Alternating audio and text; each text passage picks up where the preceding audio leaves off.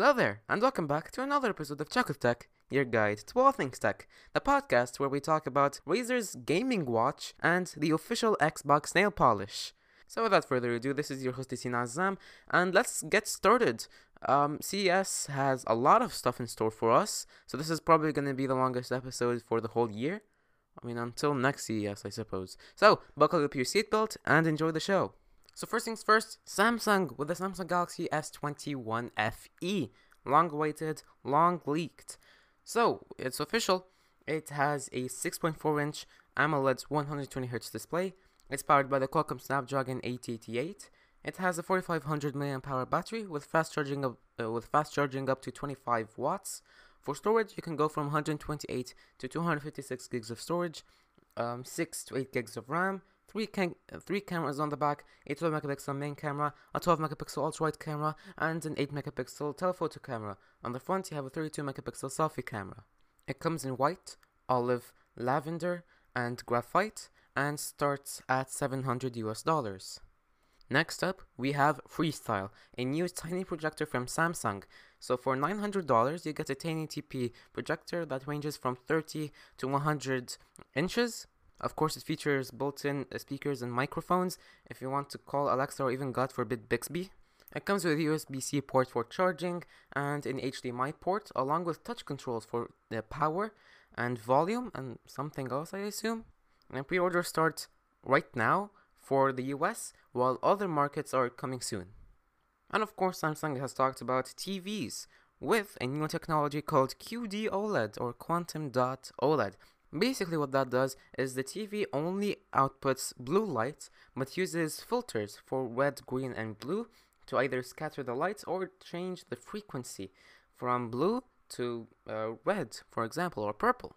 This can help TVs achieve both the pitch-perfect black from OLED and the high brightness from LCDs.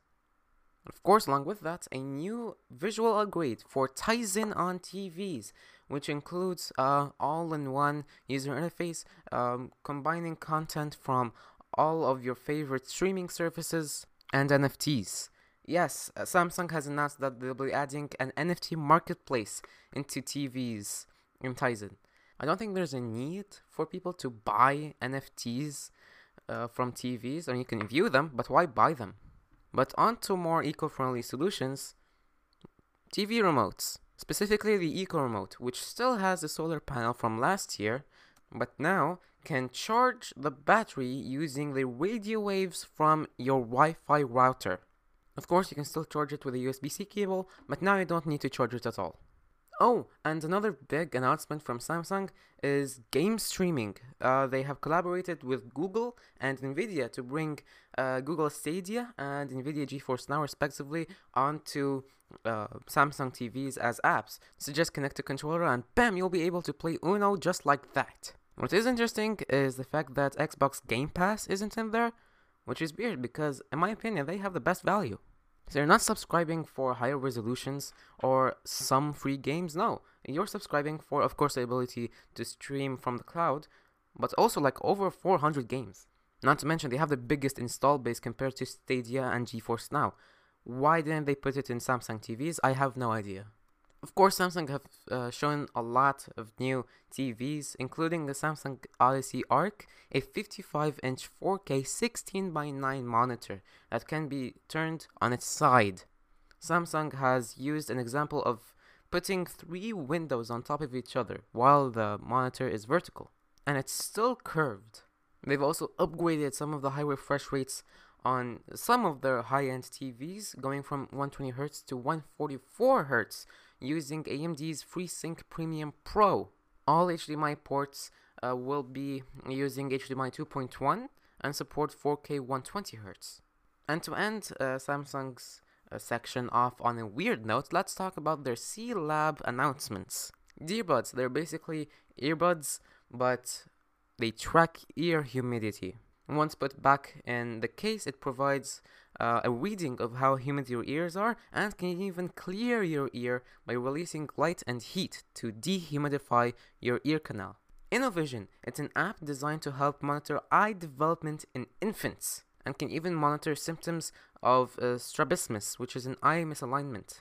Prinker Korea Inc., a mobile app and a device that helps you create a temporary tattoo by just uploading the photo from your phone.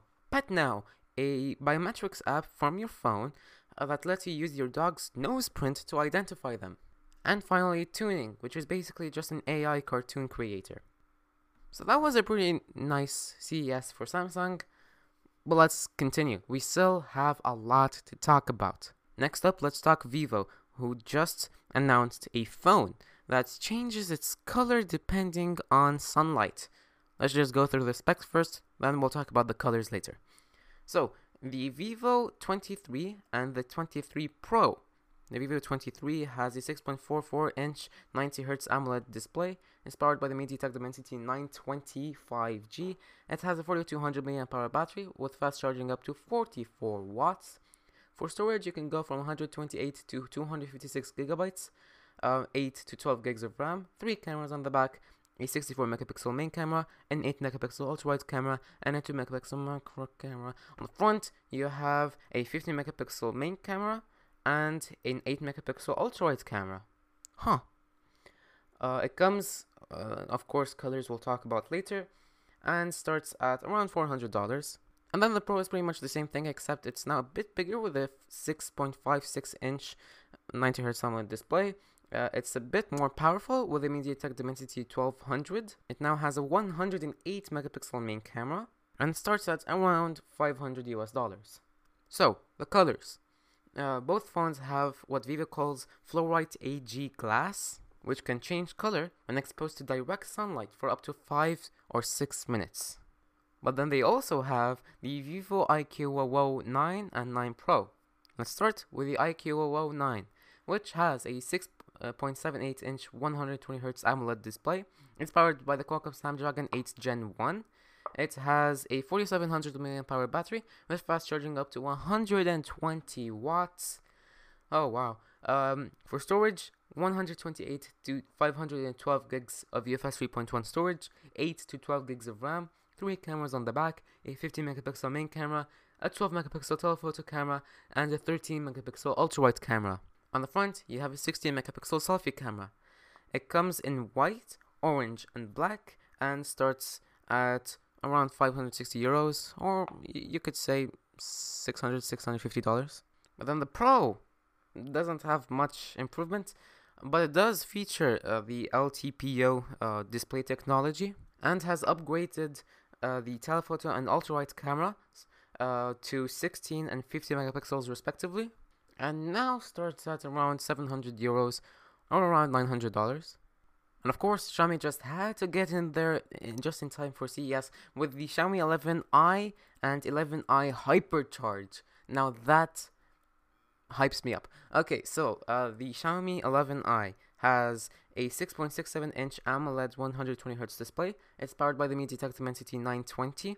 It has a 5160 mAh battery with fast charging up to 67 watts. For storage, you can go from 128 to 256 gigs of UFS 2.2 storage, 6 to 8 gigs of RAM, 3 cameras on the back, a 108 megapixel main camera, an 8 megapixel ultra-wide camera, and a 2 megapixel macro camera. On the front, you have a 60 megapixel selfie camera. It comes in camo green, stealth black, purple mist, and Pacific pearl, and starts at around €300. But then the Hypercharge, on the other hand, is basically the exact same thing, except now it charges faster, with fast charging up to 120 watts. It starts at €300. And of course, a big topic, OnePlus, with the OnePlus 10 lineup. OnePlus has officially announced and revealed the design and specs of the OnePlus 10 Pro officially. The leaks were 100% true. It's the exact same design as almost everyone thought. So, basically, how can I describe this? So, you know how the S21, especially the Ultra, it has a specific camera cutout that blends into the side rims? Yeah, that. But somehow they try to morph it to make it look unique to OnePlus, but honestly, they just made it look worse. So you can imagine the camera cutout as a sort of strip, but of course it does blend in to the side rims, just like the S21 lineup, and it stops at around halfway or two-thirds in. It houses, of course, the three cameras, which we will talk about, and the flashlight. But then you just sort of realize that the lenses are really big, especially the flashlight. It's bigger than it really should be. Well, then when it comes to the front, of course, it's the same thing. Thin bezels, small hole punch cutouts at the top left. And now to get into the specs, which honestly isn't surprising at all. It has a 6.7-inch LTPO AMOLED 120Hz display. It's powered by the Qualcomm Snapdragon 8 Gen 1. It has a 5000 mAh battery with fast charging up to 80 watts. For storage, 128 to 256 gigs of UFS 3.1 storage, 8 to 12 gigs of RAM, 3 cameras on the back, a 48 megapixel main camera, an 8 megapixel telephoto camera, and a 50 megapixel ultra-wide camera. On the front, you have a 32 megapixel selfie camera. It comes in two colors, I'm not sure of their exact names, but it's sort of grayish black and I want to say green. It's a lighter version of, I believe it was the iPhone 11's green. And of course, price isn't available yet. The official announcement and reveal of everything this phone offers will be in next week, actually, January 11th. Honestly, I hope OnePlus just figures this situation out. Their phones are, well, good and all, no one cares about them as much. I remember when the OnePlus 7 and the 7 Pro came out. That was the true flagship killer, but now they are the flagship. So I just kind of miss the old OnePlus. And of course the whole Oxygen OS situation doesn't help either. So we'll see January 11th. We'll see. I hope this phone is a really good improvement, actually. And we close... Actually, we don't close the book this time around. So I'm trying this new thing where I would post a segment of what's happened in CES every day until we get to the end, which is hopefully before the next episode is supposed to drop. I know, I also wanted to talk about all of the topics in one episode, but that would be just way too long.